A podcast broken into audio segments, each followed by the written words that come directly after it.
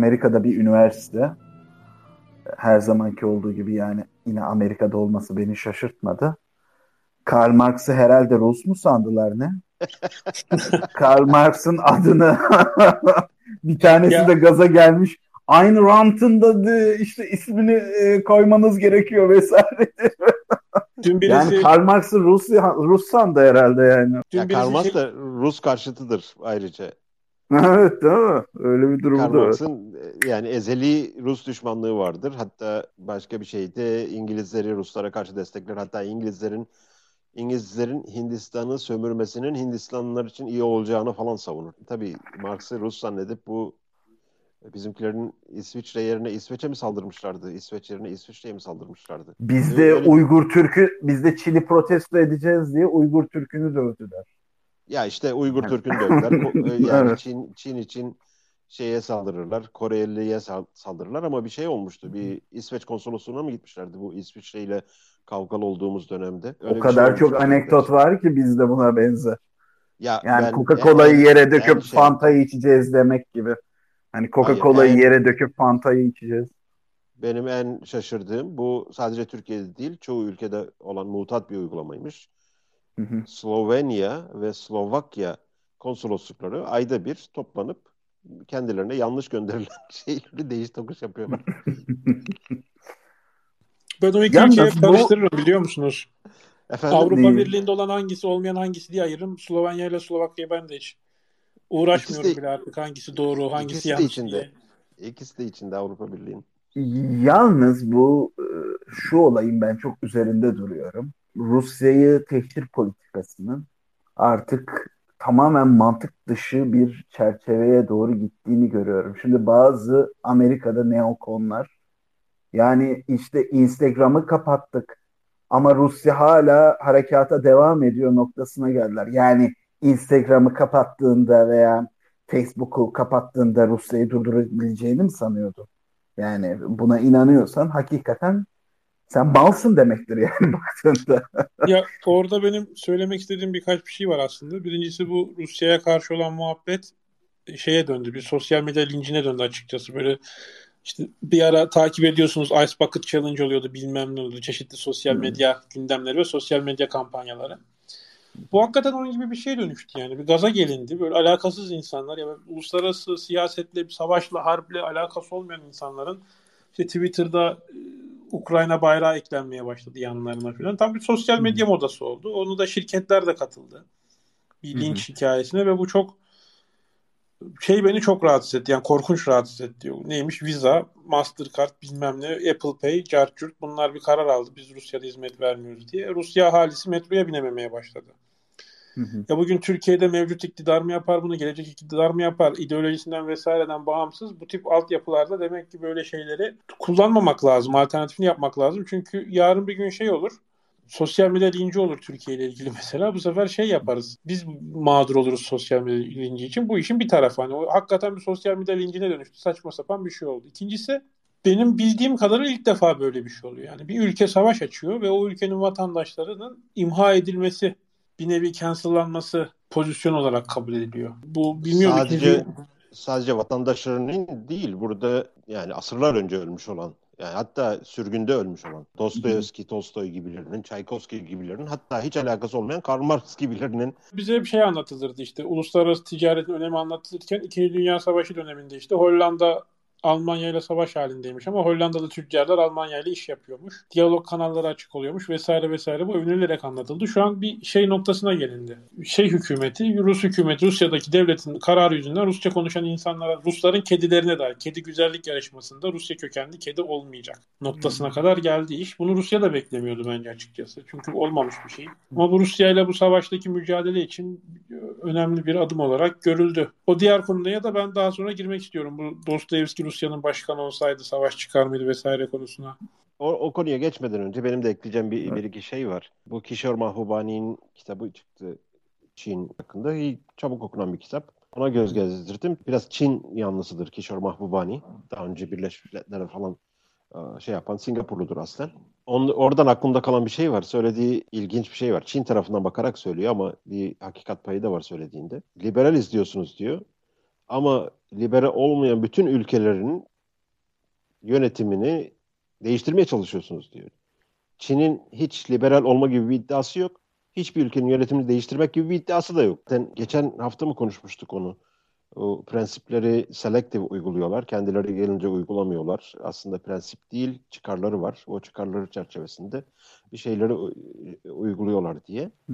Buradaki tabii bu sanction meselesinde yani en küçüğünden TikTok, Twitter, sosyal medya lincinden işte Dostoyevski yasaklamaya, Karl Marx yasaklamaya, oradan ticareti yasaklamaya, oradan e, ekonomik sanctionlara kadar bunların aslında hedefteki ülke için çok bir maliyeti yok. Bir alternatifini buluyor hedefteki ülke.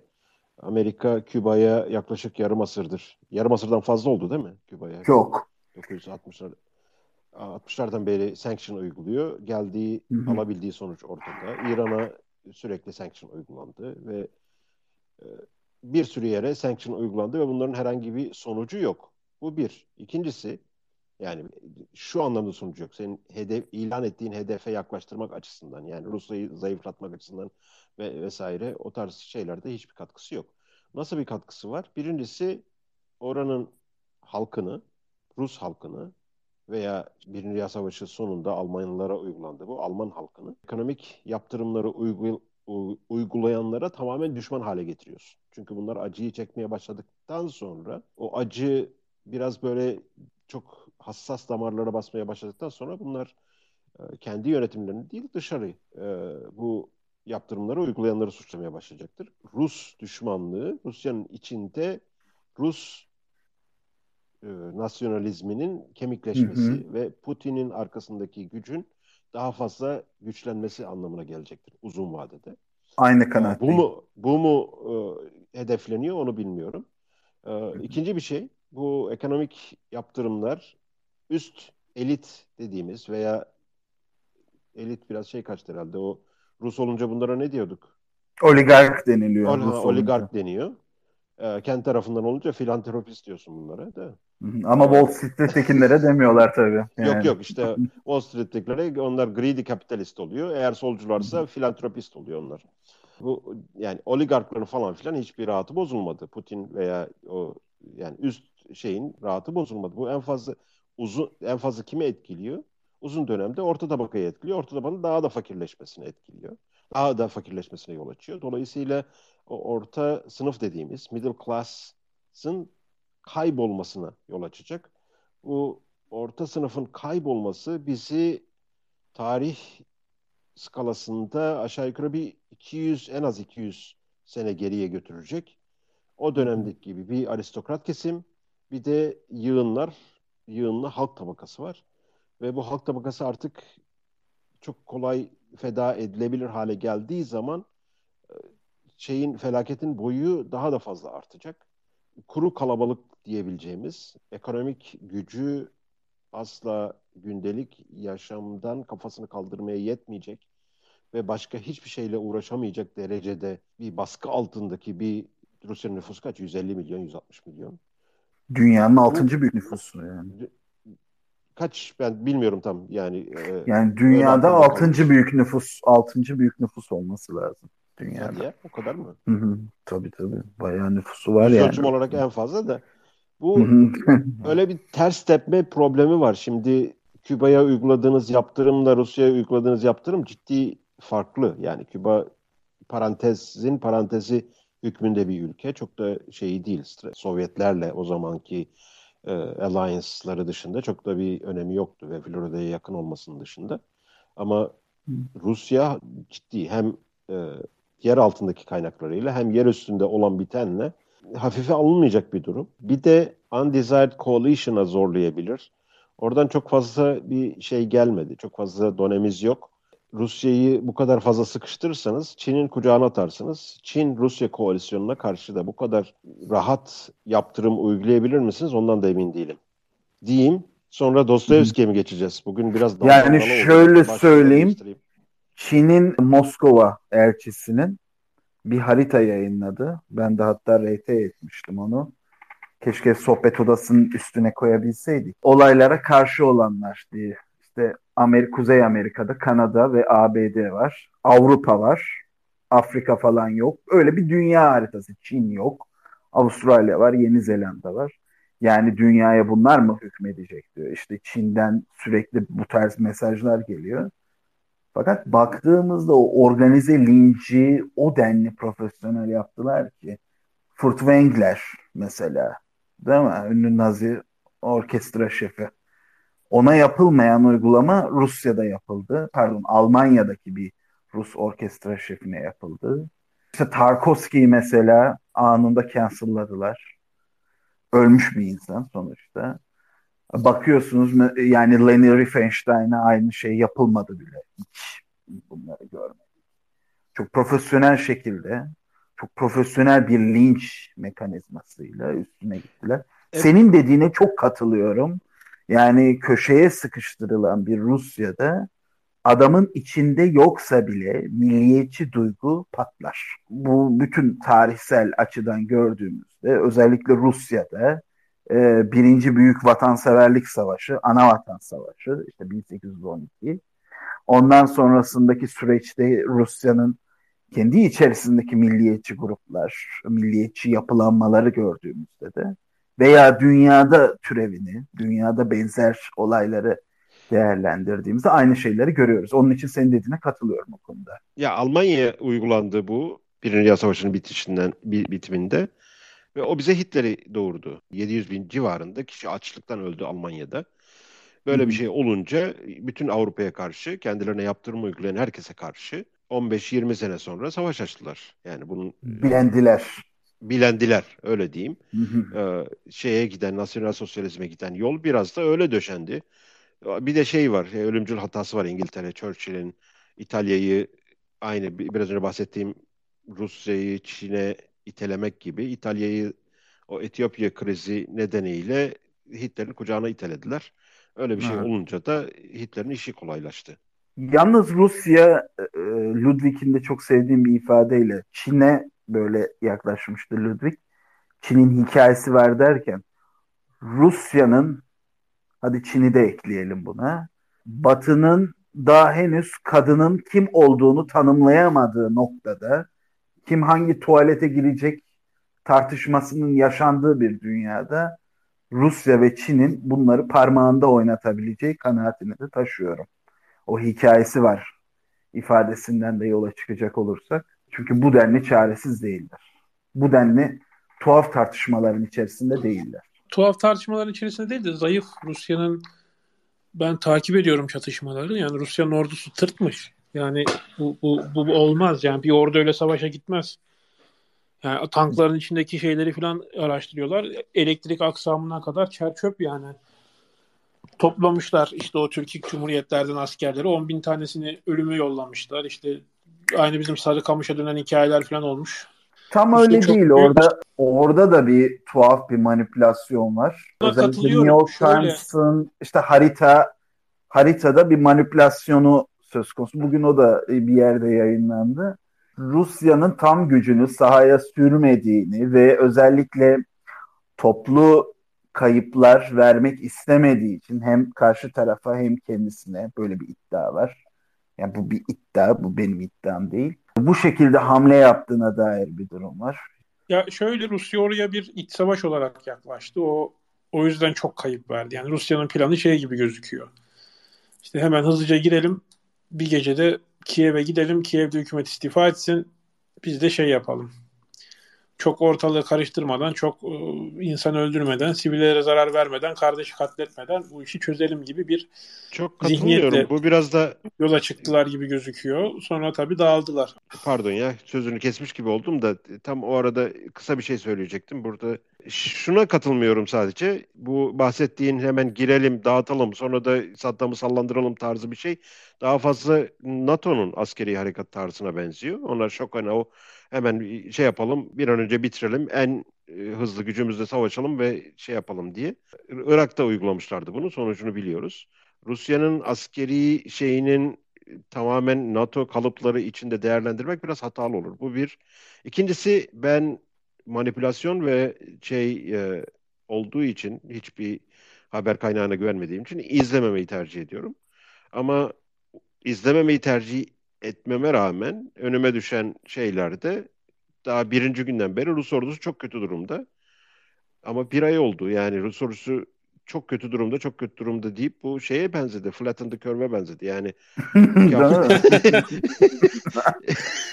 Abi yani sürekli olarak Rus ordusu çok kayıp veriyor, çok kötü durumda, çok kötü durumda diyoruz ama bir, hala da bitmiyor. Yani e, burada bir ciddi bit var. Zaten hani Covid döneminde ne kadar yalan ve propaganda haber yapan varsa hepsinin haberlerine kuşkuyla bakıyorum.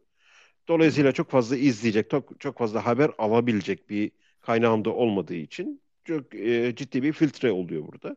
Ne zaman iki taraftan bir tanesi anlaşmaya yanaşır ve iki tarafta anlaşmaya yanaşır o zaman görürüz kim şey yapmış. Son bir şey de Rusya'nın öyle kısa vadeli olarak düşündüğünü şey yapmıyorum. Bir Rus yanlısı bir şey vardı ismini unuttum. Onun e, yazdığı bir şeydi. Rusya bu şeye harekata en az 3 yıllık bir proje olarak başladı en başta çok hafif şeyle oraya yerleşip default position'ı oraya getirmek istiyor. O nedenle çok fazla hızlı saldırmıyor tarzında bir analizdi. Ne kadar doğrudur, ne kadar yanlıştır bilmiyorum.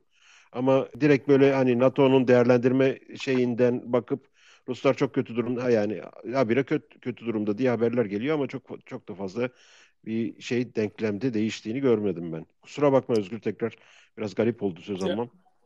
İlk şöyle benim hani Rusya'nın hızlı bir operasyon düşündüğünü e, inan yani o, o, o fikre yakın olduğumu şöyle söyleyeyim. Şimdi direkt Kiev'e helikopterlerle falan girilmeye başlandı ilk gecenin operasyon ilk gecesinden ve bunun içinde biraz fazla kayıp verildi. İşte paraşütçüler indirilmeye çalışıldı. Onlar çok ciddi zayiat uğratıldı vesaire. Hani orada şey peşinde koşuluyor gibi geliyordu bana açıkçası. Ee, savaş başlasın Ukrayna'daki hükümet istifa eder aman korkarlar 2014'te olduğu gibi belki de biraz ve işte hemen Rusya'ya daha sıcak bir hükümet gelir ve biter gibi bir şey denenmiş gibi geliyor. Birincisi bu. ikinci şeye tamamen katılıyorum. Yani şu an özellikle batılı medya mı dediğimiz uluslararası medya denir batılı medyaya bir de öyle bir şey var. Onu İngilizce dilindeki medya mı desek ne desek bilemiyorum. Orada şöyle bir hikaye var. Sanki böyle Ukraynalılar duruyor. Ruslar koşuyor koşuyor. Ruslar ölüyor böyle hobi olarak. Hiçbir şey de beceremiyorlar. Sürekli ölüyorlar. Ukraynalılara da hiçbir şey olmuyor. Destan yazıyorlar gibi böyle bir ab- abuk bir şey var. Yani Ruslar da o kadar da manyak değiller elbette. Koşup koşup ölmüyorlardır muhtemelen. Vardır bir hikayeler ama ben bu Rusya ordusu rezil oldu derken aslında şey demiştim yani. Kullanılan ekipmanlar, işte ne bileyim askerlerin üstleri vesaire filan yani hakikaten o ele geçirilen tankların falan içini falan görüyorsunuz. Yani bu muymuş diyorsunuz yani o Rusya ordusu bilmem ne. İşte yani, onun tam tersi de var. Enteresan. Son bir şey ekleyeyim. Bu e, bir Rus gazetesi bir şey yayınladı. İşte şu kadar insan öldü, şu kadar yaralı var, şu kadar ekipman kayboldu falan gibi bir istatistik yayınladı. Sonra geri çektiler falan. Yani o da doğruysa zaten Sovyetlerin Afganistan'da 10 yılda verdiği kaybı Rusya bir ay oldu mu operasyon başlayalı? Belki bir ay olmuştur. Bir ayda vermiş gibi gözüküyor. O da önemli not edilmesi gereken bir şey diye düşünüyorum. Her telden insan var. Yani Rus ordusunda bir bakıyorsun. İşte Kalmuklar bile var. Avrupa'daki tek Budist topluluk. yani Kafkasya'nın kozmopolit dünyası içerisinde. Tabii bir de Rusya'nın Sibirya tarafından gelen askerleri de var. Bakalım nasıl olacak? Yani nasıl şekillenecek? Ha, son bir şey ekleyeyim. Bugün Bloomberg'de bir yazı okudum. Bloomberg'de bu tip yazılar pek yayınlanmaz ama nedense yani hoş da bir yazıydı. E, şeyden bahsediyor. E, Washington'da Neil, Neil Ferguson yazmış sanırım yanlış hatırlamıyorsam. Hmm. Güzel bir yazıydı. Şey diyor yani ben Washington'da çok üst düzey insanlarla da görüştüm diyor. Şöyle bir bakıyorum gidişata diyor. Amerika'nın e, oyun planı şeyde e, Ukrayna'da Rusya'yı oraya batırmak gibi gözüküyor. Yani Ukrayna'nın kazanması değil savaşı, kaybetmesi de değil. Şey şeyden filan örnek vermiş. Orada artık nereden aldığı bilgiyi bilmiyorum. İşte Ukrayna'ya verilen silahların game changer silahlar olmadığından ama çatışmayı sürdürmesinden filan hani Amerika'nın da Rusya'yı Ukrayna'ya gömmek gibi bir batırmak gibi bir plan olduğundan filan bahsediyor. Bir de şeyi ekleyeyim bu Dostoyevski mevzunda şunu ekleyecektim aslında. Hı. Bu Mersheimer'ın yıllardır anlattığı bir hikayedir aslında. Yani Rusya buna izin vermeyecek. Yani Ukrayna'nın NATO'ya katılmasına, Ukrayna'nın işte NATO füzelerine, nükleerine vesaireye ev sahipliği yapmasına izin veremez Rusya ve çatışma çıkacak teorisi. Ben onu çok açıkçası mantıklı buluyorum yani maalesef e, Ukrayna egemen bir devlet ve hangi ittifaka katılacağına kendisi karar verecek. Bu muhakkak ve e, Ukrayna'nın işgali haklı bir işgal değil. Haklı bir işgal olmaz. O da işin başka bir boyutu ama e, bu iş buraya geldikten sonra da Rusya'nın e, bunu izleme şansı pek yoktu. Yani bu Putin de olsa böyle olacaktı. Dostoyevski de Rusya'nın başında olsa böyle olacaktı. Ya da Rusya dağılmayı göze alacak. Zaten Rusya'nın dağılması yüksek bir ihtimal olarak gören de çok fazla bu işlerle ilgilenenler. Yani Rusya için bu şey değil. Ukrayna'nın bir NATO'nun bir parçası olması, işte ne bileyim Batı, işte Amerikan üslerini ev sahipliği yapması falan bir bir seçenek değil yani. Rusya'nın buna izin verme şansı yok. Bunu da hakikaten hakkını vermek lazım. Yani Putin'in işte şey diyorlar ya Putin'in hayalleri var. Putin hayallerini gerçekleştirmek için Ukrayna'ya saldırıyor falan. Hani belki Ukrayna savaşı işgalini böyle şey yapıyordur. Kendince haklı göstermeye çalışıyordur. O olabilir ama bunun arkasında da bir Rus devlet politikası e, ya da böyle bir hikaye de var. Avrasyacı ideoloji de var. Velikorus ifadesi de var. Slavofil bağlantı da var. Aslında Putin ters açıyla yaptığımız yayında da ısrarla bahsettiğim bir konu vardı. Israrla da önerdiğim bir belgesel. Zaten dört bölümlük. Oliver Stone'un The Putin Interviews yani orada e, Putin'in bir ifadesi var, bir iddiası var. Daha doğrusu iddiası demeyeyim de yani hayali demeyeyim de bir iddiası, ifadesi var. Diyor ki NATO neden genişliyor veya NATO neden var? İlk etapta bunu sana ne diyebiliriz? Hani baktığımızda seni ilgilendirmez. Sonuç itibariyle bir organizasyon, askeri bir güvenlik teşkilatı pekala olabilir. Bu farklı ülkeleri ilgilendirmez diye düşünebiliriz. Şunu diyor, neden benim sınırlarım içeri yani neden benim e, sınırlarım kuşatılıyor ve benim sınırlarım etrafına füzeler yerleştiriliyor? Bu kime karşı kullanılıyor? Bu herhalde coğrafyada başka bir ülke yok herhalde. Bana diyor karşı kullanılıyor diyor baktığında. Bunu ısrarla belirtmekte. Bunu ısrarla karşı çıkıyor işte Ukrayna'da özellikle baktığında o yaşanan bir müdahale vardı. Bundan önceki başkanları işte Kiev'de sokak çatışmaları yaşandı. Bir sürü olay oldu. Sniper'la insanları öldürdüler. Euromaidan. Ee, ha, aynen aynen yani bu olayları kimler yaptı diyor. AB'den e, bakanlar geldi. O adam istifa etmek mecburiyetinde kaldı. Ve Putin'in genel zaten tarih yaklaşımında bu arada ben de bir reklam yapmış olayım. Ben de Putin'in tarih yaklaşımı konusunda bir podcast hazırlıyorum. Onu da yakında yayınlayacağım. Bunu ısrarla sorguluyor ve kendi güvenliği için bir tehdit olarak görüyor. Tabii kendi içerisinde e, komünist döneme dair ciddi eleştiriler var. Lenin'e ciddi eleştiriler var. E, Lenin'in Ukrayna'yı alenen aslında kurdurttuğunu belirtiyor. Anladığım kadarıyla Khrushchev'e bir eleştirisi var.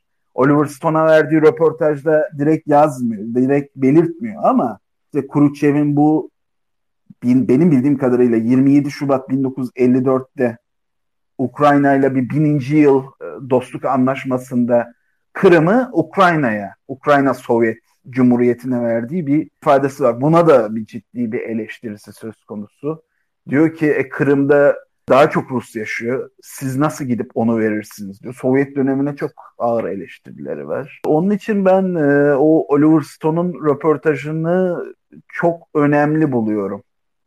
Tabii direkt benimsediğim söylenemez Putin'in ifadelerini ama bunun da bir tez olarak bakılması gerektiği kanaatini taşıyorum. Orada hemen kısacık bir şey ekleyeyim. Aslında Rusya'nın bu konularda nerede durduğu, derdinin ne olduğu, hangi konuda ne yapacağı? Çok şeydi yani çok nasıl diyeyim belliydi yani. Rusya'nın da Putin'in de duruşu hep belliydi bu konuda. Ne olacağı da belliydi. O konuda enteresandır yani. Onların bir devlet politikası var ve onu gütmek zorundalar. Ha, Ukrayna'nın da kendini güvende hissetme hakkı var falan. Böyle karmaşık bir konu günün sonunda. Ama Rusya'nın o konuda şey yani Rusya'da Putin'de belli bir çizgisi var ve biz bu noktada isyan edeceğiz ve buna izin vermemeye çalışacağız diyorlardı zaten. Bir şey ekleyeceğim orada. Özgür'ün dediğine ek olsun. Scott Horton'un bir tane iki saatlik falan bir konuşması var. Scott Horton zaten Amerikan dış politikası üzerine çok güzel kitaplar yazan en son okuduğum kitabı Nefisti Enough Already. Amerikan politikasını kronolojik olarak irdelediği bir şey var. Orada ta Sovyetlerin dağılmasından itibaren işte Bush var, Clinton var, diğer Junior Bush var, e, Obama var, Trump var ve bütün o şeylerde bir taraf sürekli olarak bir şey söylemiş, onun tam aksi davranmış. Bir şey söylemiş, tam aksi davranmış. Diğer tarafsa hep baştan beri aynı şeyi söylemiş ve söylediğinin üzerine bir harekete kalkışmış. Burada Amerikan tarafı sürekli olarak sözler vermiş. Hatta şeyde geçen one inch east of e, Germany yani ilk Batı e, ve Doğu Almanya birleşirken şey yaptı. Yani bir inç bile doğuya gitmeyeceğiz diye söz veriyor Amerikan tarafı. Tabii bu sözlerin hiçbirisi tutulmuyor. Bir de 90'larda şeyler çok fe- fena saldırdı oraya. Yani bu Jeffrey Sachs'lar, Lawrence Summers, Larry Summers yani gerek Hı-hı. ekonomik anlamda gerek o özelleştirmeler gerek bu kaynakların aktarılması, aktarılırken olan yolsuzluklar buradan çok ciddi şeyler döndü ve Rus- Rusya orada çok negatif bir izlenimle ayrıldı. Yani komünizmden sınırlarını açarak biraz daha özgür dünyaya katılarak hayat beklentisinin aşağı indiği bir ekonomiyi biraz anlamakta güçlük çekiyorum ben. Yani hayat beklentisi aşağı indi Rusya'da 1990'larda. O ciddi bir yaradır. Putin'in şeyi de yani Putin'in göreve gelişi de hemen ardındandır. Ve ondan sonra bu şeyde Putin baştan itibaren her şeyi söyledi. 2008 ve 2014 iki önemli tarih. 2014'ten bu yana düşük yoğunluklu bir savaş sürüyor orada ve oradaki savaşın bilançosunu bilen bilmeyen e, yani sanki savaş 24 Şubat 2022'de başlamış gibi yorumlar yapıyorlar. Çok ciddi böyle kirli ve her tarafınızı kirletecek çamur gibi bir olay var burada. Ta şeye kadar gidiyor yani Birinci Dünya Savaşı'nın başlangıcına kadar gidiyor bu olayın şeyi. Hmm. Burada da biz bunu savunmuyoruz. Rusça ilan edilmiyor. Yani açıklamak ve savunmak arasında farklı şeyler var. Burada sözünü tara- tutan taraf maalesef ki yani sözüne sadık olarak hareket eden taraf daha fazla güvenilir olan taraf maalesef ki Putin tarafı. Ee, ben bunu bir bayağı şu an muhtemelen Rusya'dan kaçmış şu an Rusya'dan kaçmak zorunda kalmıştır muhtemelen yani bir genç bir Rus liberalden dinlemiştim. Şey demişti bana ya. Liberalizm deyince, liberal demokrasi deyince hala insanlar o Boris Yeltsin dönemini, Sovyetlerin dağıldığı dönemi, suçun muçun, cinayetin, açlığın, sefaletin korkunç olduğu dönemi şey yapıyor, düşünüyor. Bizim en az Putin kadar da en büyük rakibimiz, en büyük challenge'ımız, meydan okumamız, zorluğumuz bu demişti bana yani. Dedi ki liberal demokrasi deyince, batılı değerler deyince, bilmem ne deyince insanların aklına o sefalet, fuhuş, suç dönemleri geliyor. Bizim bunu e, kırmamız, gerçi çok zaman geçti artık. 30 yılı geçti o Sovyetlerin yıkılması da hala onun etkisi var gibi gözüküyor yaşlılarda özellikle. Yani hakikaten bu şeyi düşünmek lazım. Bu Sovyetlerin çok kötü bir şekilde dağılmasının da Putin'i yaratan bir şey. O da var. Ee, geçen bahsettiğimiz Huntington'ın medeniyetler çatışmasındaki fay kırılması da var. Şimdi ters açı az evvel belirtince aklıma Brzezinski'nin Büyük Satranç Tahtası eseri geldi. Orada ABD'yi ilk ve tek küresel güç ilan ederken Avrasya'yı ABD için bir hediye olarak değerlendiriyor Brzezinski.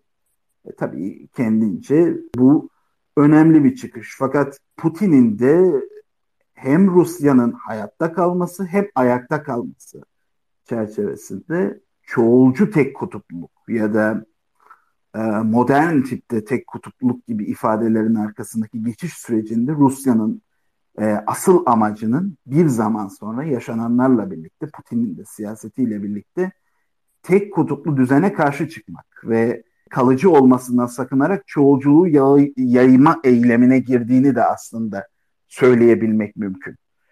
Bilmem ona da katılır mısınız?